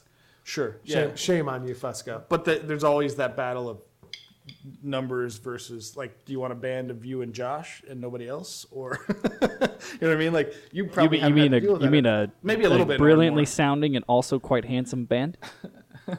exactly. Yeah, we had the problem in Oran Mor, uh, similar problem. Yeah. Not maybe quite as small, but you know, we we either have a pipe corps of um, uh, 24 people, Right. eight of which refused to get with the program, or we'd have a pipe corps of 16 people that were really really tight. And the years we were most successful was uh, was lean and mean. Really? you know, 16 guys that were actually interested in making whatever adjustments were necessary and working really hard to, to, to figure out how to get the unison, you know, Right, yeah. um, and everybody has to be on board with that. But I digress. Clue number eight. Let's do it. Josh, you want to take this one? Clue number eight. This ties in perfectly to Andy um, hamburger grinding students. Just let me do it. That's what he says. right before. uh, no, so a, a poor pipe manager, um, pipe manager, pipe major, micromanages and entrusts as little as possible to his team. Um, they only want to be the only one in charge of maintenance, the only one moving tape, the only one in charge of tuning or touching the bag. So basically, just uh, you know, just a real dickhead that won't let you do anything. Dickhead. a dickhead. um, yeah. I'm very, very guilty of this. I was about to say I'm not guilty of this at all, but I know someone who is. Yeah, no. But from at least in the beginning, definitely from a strategic standpoint of it takes me a lot more time to fix what you fucked up than it is f- for you to leave it alone. But I understand the side of that that people have to learn how to do it as well. But we've also instilled the band's got plenty of channers. I'll give you a second one if you want to learn on that one. But the band channer is like don't fuck with it, essentially. and and mostly it was to avoid people breaking shit or making my job harder when it came down to like a gig or whatever. Yeah. But then again, at this point, in the early years, I wasn't that efficient at tuning, and now I, I can do it so quick it doesn't. I, they could fuck it up, and I could put it back pretty quick at this point. So it, it's not as general or it's not as important. I never really told people. I mean, other than like calibrate your drone reeds and make sure your maintenance is done. I'm I'm like a well, I, say it a lot. Whether I force them to do it is more questionable, I suppose. But um, but I say it all the time. Like, please make sure your shit's calibrated. Please don't walk in here with your drone's a mess because I'm gonna send you off to go fix it anyway. So you're just wasting your own time or whatever it is. But so I am kind of particular, very particular in the micromanagement as as far as like being in the circle kind of stuff. You know? Yeah, it, it's a tough one. I, I was big on the, uh, like we would do, and it's different, right? A beginner band I would handle very differently than an advanced band, right? Sure. So beginner band, yeah, like I think it's a sensible rule to ask people not to screw around with the tuning of their band chanter outside of band practice. Yeah. You know, and it's exactly like you said. Get a spare chanter by all means. But but by the time you're into the intermediate stages, like you kind of want people to to be doing the common sense things on their own. Correct. I think Yeah, you know, if your D is absolutely screaming sharp and everything else is fine, like it's common sense to like check out the tape, uh, and sure enough, like it fell off or something, you Mm-hmm. know, and to put some tape on or or what have you, or call me for God's sakes, you know, Mm-hmm. like like my whole high hand is wicked sharp and during my practice. What do I do? You know, uh, d- to be thinking about it, and then at the advanced stages, you should have an you should have the instinct. Like Inveraray is great that way, right? Uh, the vast majority of the band like is well aware of the status of, of your of your tuning and, and how things are going, and if any if any red flags are there, all the individuals are really keyed in that there's a red flag. Meanwhile, the protocol is also understood, right? You're not going to start ripping apart your tuning. Instead, you're going to consult with one of the tuning guys. Like something's fishy. What's going on? And they'll check your chanter with you and and kind of help you help make the re- the best decision. Uh, but that that comes a bit differently. But needless to say, right? Uh, a picture a grade one band like Inveraray where. Uh, where the pipe sergeant and pipe major are like helping constituents with their bagpipe maintenance. That's just not a thing, right? Sure. And that I think that goes all the way down, like you know, to the beginner things. The beginners need to be in charge of doing things beginners can do. You know, What what are those things? I've yet to figure that out. uh, maintenance. Well, like I mean, maintenance and like continual improvement of those fundamentals that aren't super complicated, right? Yeah. Like blow steady. You know, you have to figure out how to do that on your own, and uh, I don't know how much that applies to just let me do it. But what are some of the ones John puts in there?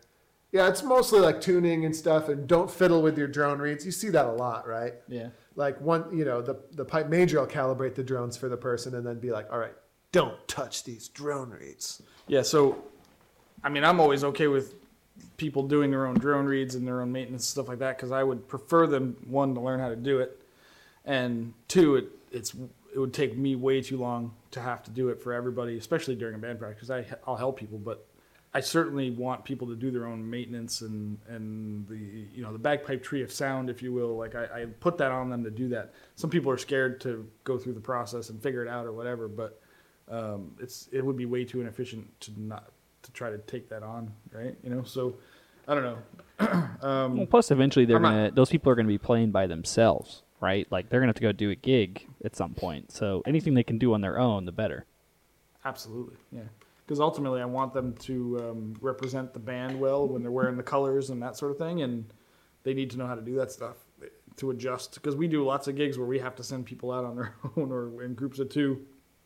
Or gigs where we get we get Scare the hell out of perfectly perfectly good and tuned in one area in one climate, and then have to go stand somewhere else quietly in a different climate for a long period of time, and then play.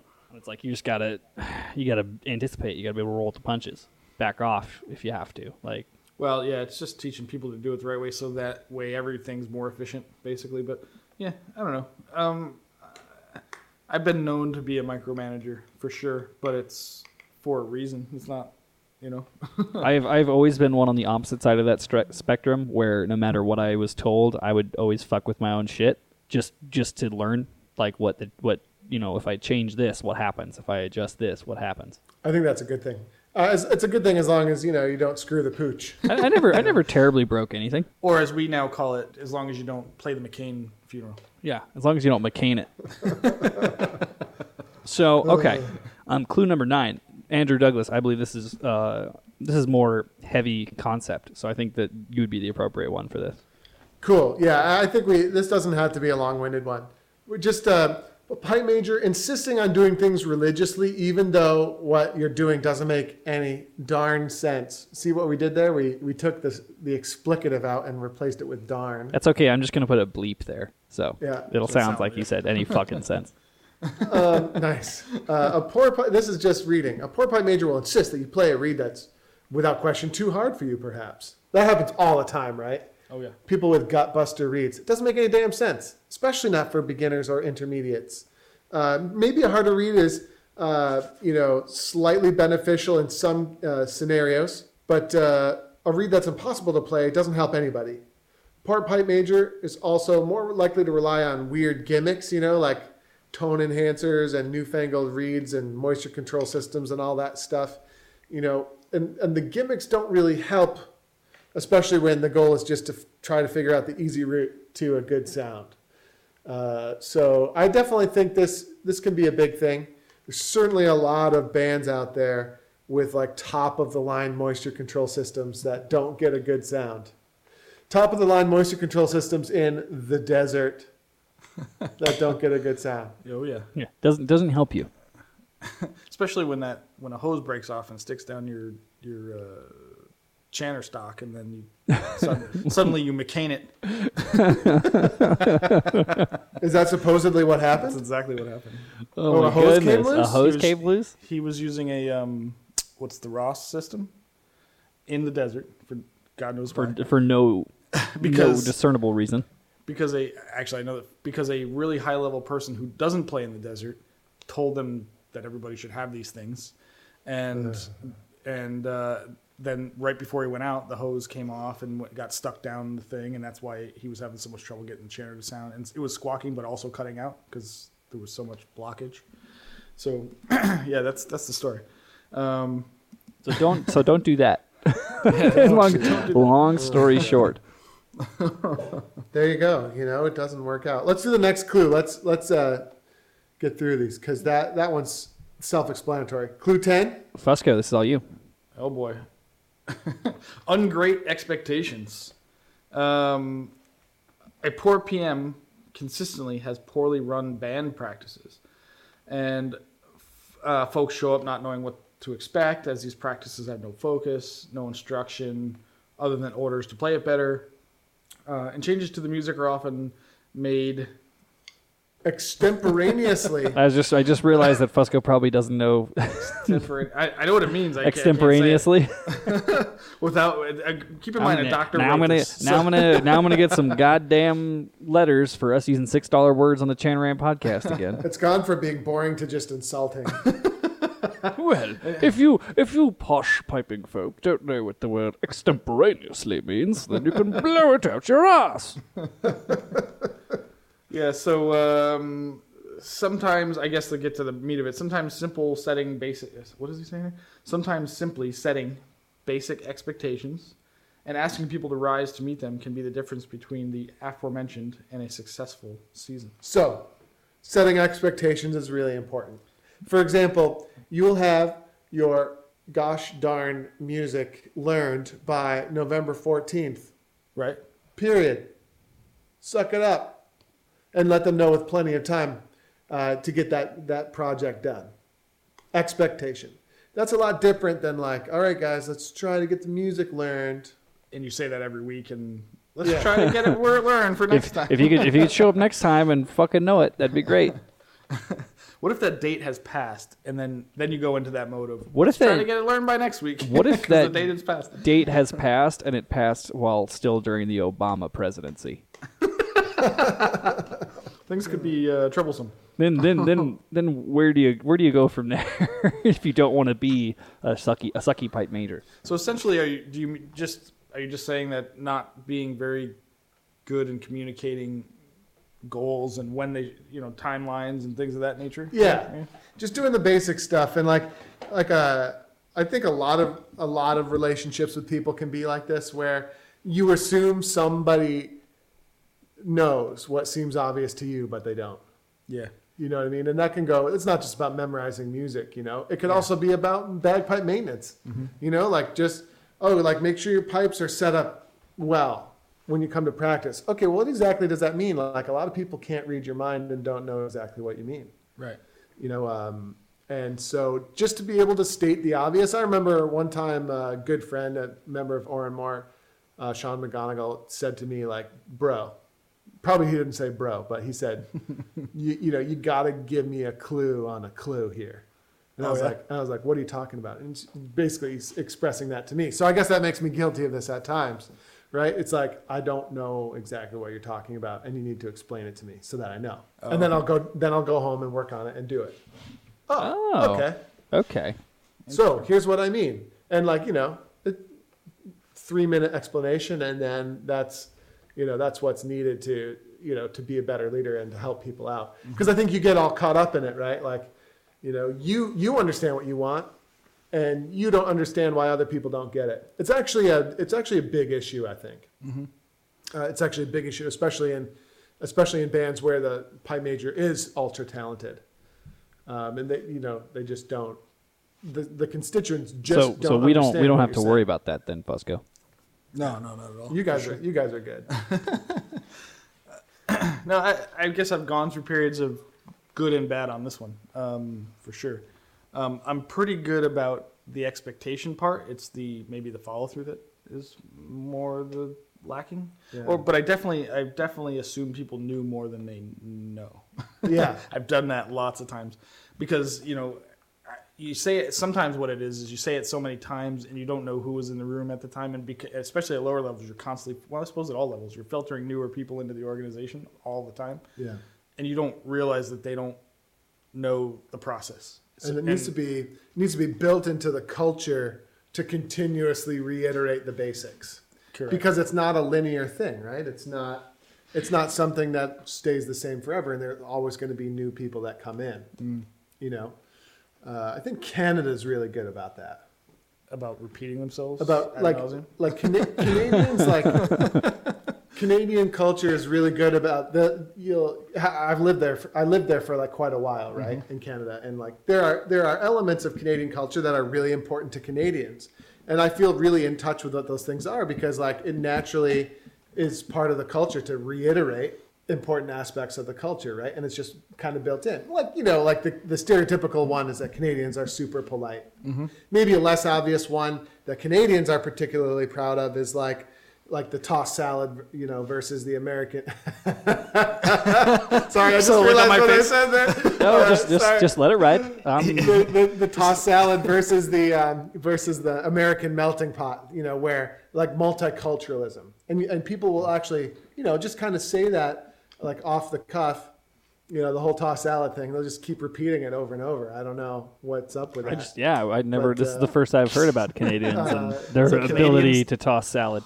What is? I probably don't have the right thing at all. It's probably not tossed salad at all. But anyway, Canadians are proud of tossing salad yeah, That's that's what I've heard. Uh, Yeah, and um, gonna I mean, ask Jack about this That's next time I cool, see him. right? That's cool, right? um, but I, heard, uh, I heard I heard somewhere that Canadians are great at tossing salad. Is that true? he, he won't know what we're talking about I'm Yeah, sure of he- it. he won't get the I uh, no, co- I don't have any comment. For those of you playing along at home, we're talking about anal cunnilingus.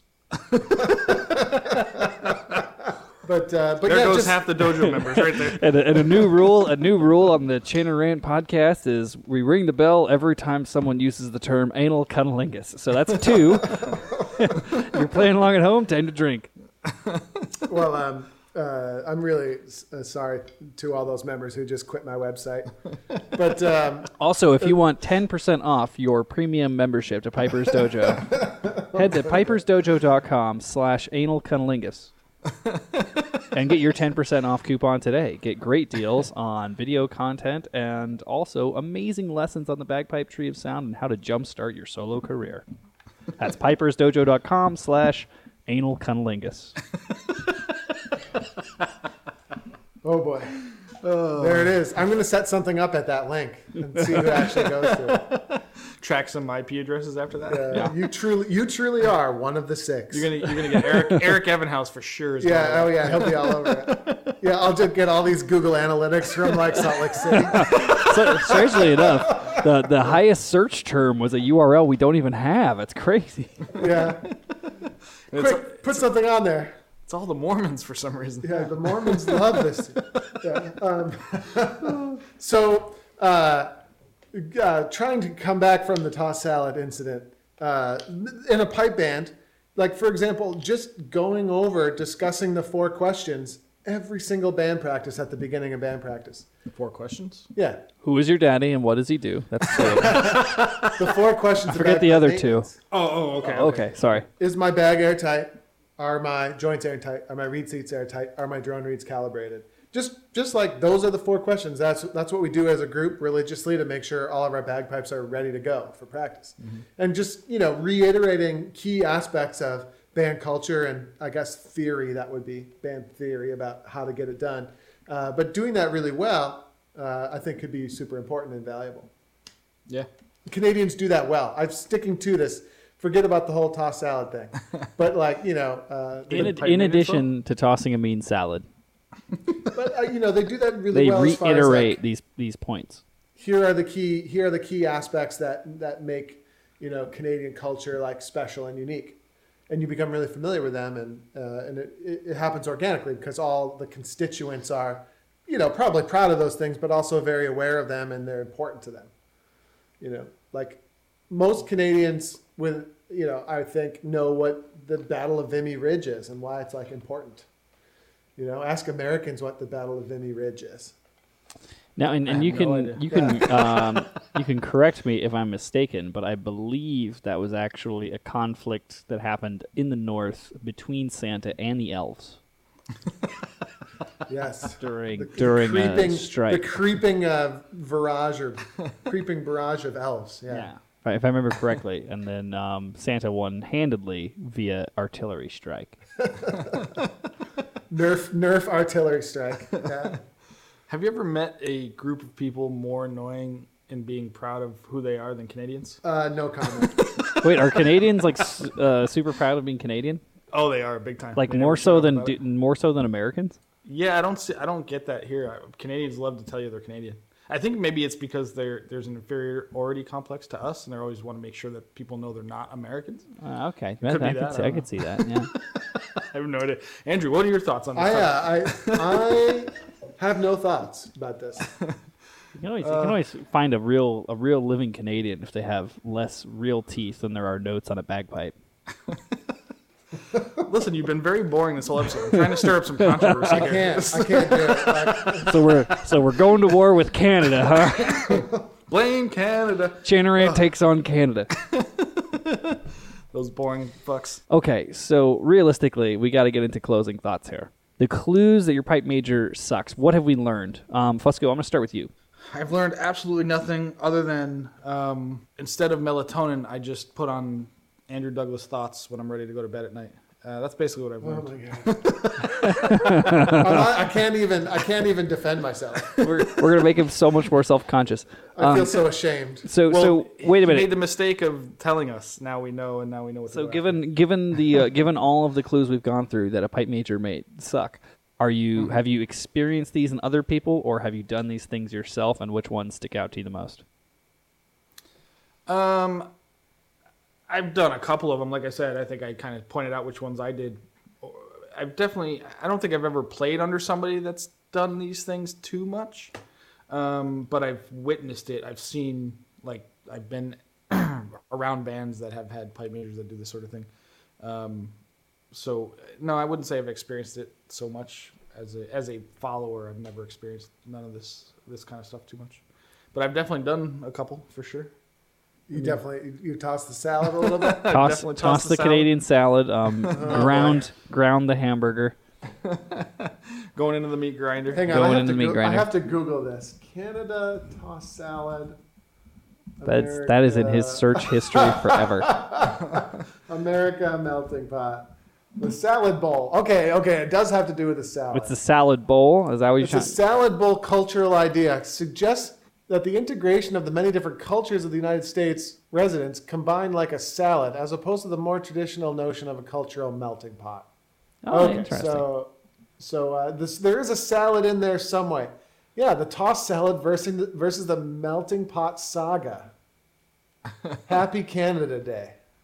This is a thing. This actually came up on Google, so I'm not totally off. no, base. no, no. so what you're saying is the philosophy behind the tossed salad is that many different cultures are really all the same when their tongues in a butthole. Uh, No one's no one's better than anybody else in that situation. So I, I'm not totally. I, I, I was really becoming nervous that I totally. Uh, Wait a minute. More importantly, more importantly, um, of the many world class pipe majors that you've played with, which ones were the most likely to toss a salad? Andrew Douglas, go. Uh, wow. Uh, no comment. I would say Andrew Douglas was most He likely. was he was the most likely of the, all to the bands he's himself. played with. I mean, there is something about that toss salad kind of culture, you know. That, uh, One of the clues that your pipe major really spent does 10 care about years- you is if he I spent tosses ten your years salad. of my life. I spent ten years of my life in a salad tossing culture, and and uh, you know, I look back at it fondly. Granted, it's still a great way to get double barrel pink eye.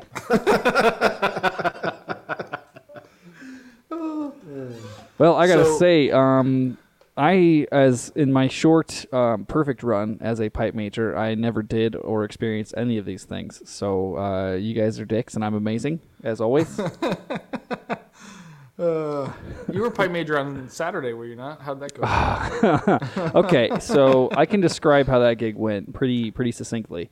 Imagine you have a SEAL team, a Navy SEAL team, okay. and you're right before the operation where you have to take out a high value target. And everyone checks their weapons and everyone, you know, preps and they go over the mission plan and we're all good. We're all on the same page, lots of eye contact, lots of affirming nods.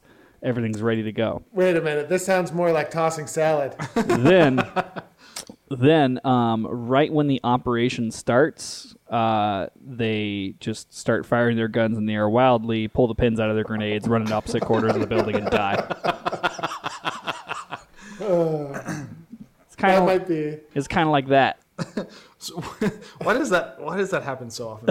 Everything like you're setting up. It looks like it's going to go the right way. it's like oh i think we'll be good here you know yeah it, it's like it would be like the it would be like the scene in a heist movie where it's like doom doom doom doom doom doom doom like they have like the music going and everyone like the hacker guys on the computer like we're in. And like the guys like working on the cards like she's ready to go. And like the gun guy is like checking the sights like oh we're good here. And then just all of a sudden like uh, a horse like backs up into the room and just like has explosive diarrhea over all of them. And then the building burns down and the heist just never happens It's- It'd be kind of Yeah. like it'd be kind of like that. That's how I would describe that gig.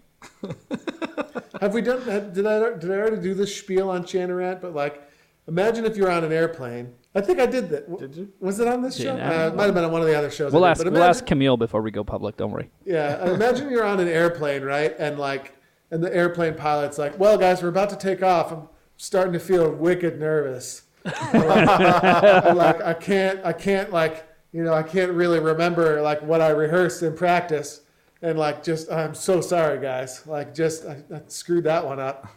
like." That doesn't work, right? It only it only works in pipe bands, you know, to actually just totally crap the bed and When it counts. and it's like Yeah. okay. and the other thing is, it's like okay in most in most bands, like, oh, we screwed that one up, guys. Like, that's okay. You know, I think we embodied this. We embodied this sentiment perfectly in last year's Celtic Thanksgiving video, where at the end we were like, we just got into the venue, and I was giving um, Fusco like the heartfelt speech about like how happy I was to you know have the opportunity to play music with my friends, and he just throws up. That's exactly it. Like that's kind of how it is. Yeah, it's like it's like you you know. It's, it's kind of like talking. It's like kind of like talking to a two year old. It's like you know, I just want you to know that I really, uh, really care about you, and I really think that this is going to work out. And meanwhile, they're looking right back at you and just shitting their pants. they're not breaking eye contact, just pooping in the pants, or you know, the Canadian tossing salads. But well, I gotta say, guys, we've we've covered a lot of ground here today. Um, everything from uh, pipe major egos to bad followers to Canadians being amazing at anal cunnilingus to the Piper's Dojo discounts you can get. This is going to get attributed to me. I just know it. Oh, using absolutely. using the search term anal cunnilingus. um, yeah, I'm excited. I'm excited to see some of the comments on. So this is going to go on the. This article is going to go on the Piper's, uh, the Dojo University website. I'm excited to hear some of the feedback. Yeah, oh boy. yeah. This it's either going to be a lot of hate mail for Andrew being boring, or a lot of hate mail for us shitting on pipe majors, or uh, hate mail. There's going to be a lot of hate mail. But this does, I will say this though, uh, anybody that's a pipe major out there right now, this does give you the opportunity to write us in, chanarant at gmail.com with your tip, you know, the signs that someone's a shitty band member. Because I think that's coming next. That's got to be coming down the pipipeline. yeah, we got to do that now. That'll It's a so much work to put together one of these articles, especially in a way that's boring enough. So, it, you know. So What do you mean? You had somebody else write it? I know. Well, I mean, and he did like a wonderful job. You know. And I will say, I will say this. I think for that one, um, that would be a great article to take to Grace No Vortex instead of us. So that, so that in addition to losing half your membership by being on our show, we don't have to lose half our listenership by you being on our show. it's it's remarkable, you know, like you, you guys just played Never Have I Ever, and it was like the coolest thing with the Grace No Vortex guys. That was the Grace No Vortex guys, right? Was, we did, yeah, we did. Yeah. And then with me, like it's just you We have to talk about queue we have to talk about actual pipe band stuff, which is ugh, the, the, the listenership hates. Nobody ever seems to like. Did get some good poop jokes in. Any any final uh, any final poop jokes you want to get in there, Andrew Douglas? Uh, no. Um, I'm just too I'm just too shell shocked from this whole experience. um, Um, well, I want to say thank you very much for coming on the show, Mr. Andrew Douglas at the Piper's Dojo. Um, pleasure to hear from you, gentlemen, all the way in New York. It's it's it's God, so lonely here, so lonely here in Chanarant Studios with just me. yeah, whatever. It's been all right hanging out with you guys. that is the spirit. And um, Fusco, any closing thoughts before we uh, hit a wrap on this fool? None whatsoever. I'm uh, excited to have uh, done the show from the dojo headquarters, and it's very exciting to see his giant silver cock mic. It is. Uh, it's very. Uh, The it's Dojo very, Cave, uh, the real life Dojo Cave. Ladies and gentlemen, I want to thank you for listening to the Chanarant podcast. It is the world's worst bagpiping podcast, and uh, it's officially. This was a- officially the worst of the worst. officially the worst and we thank you all for having to listen if you have any um you know any comments on this week's episode that you want to get on next week's episode please send us an email chanarant at gmail.com or a voicemail message to be played on air and uh, yeah as always go like us on the social medias and we will uh, yeah catch you next week i suppose uh Fusco i'm gonna have you play us out We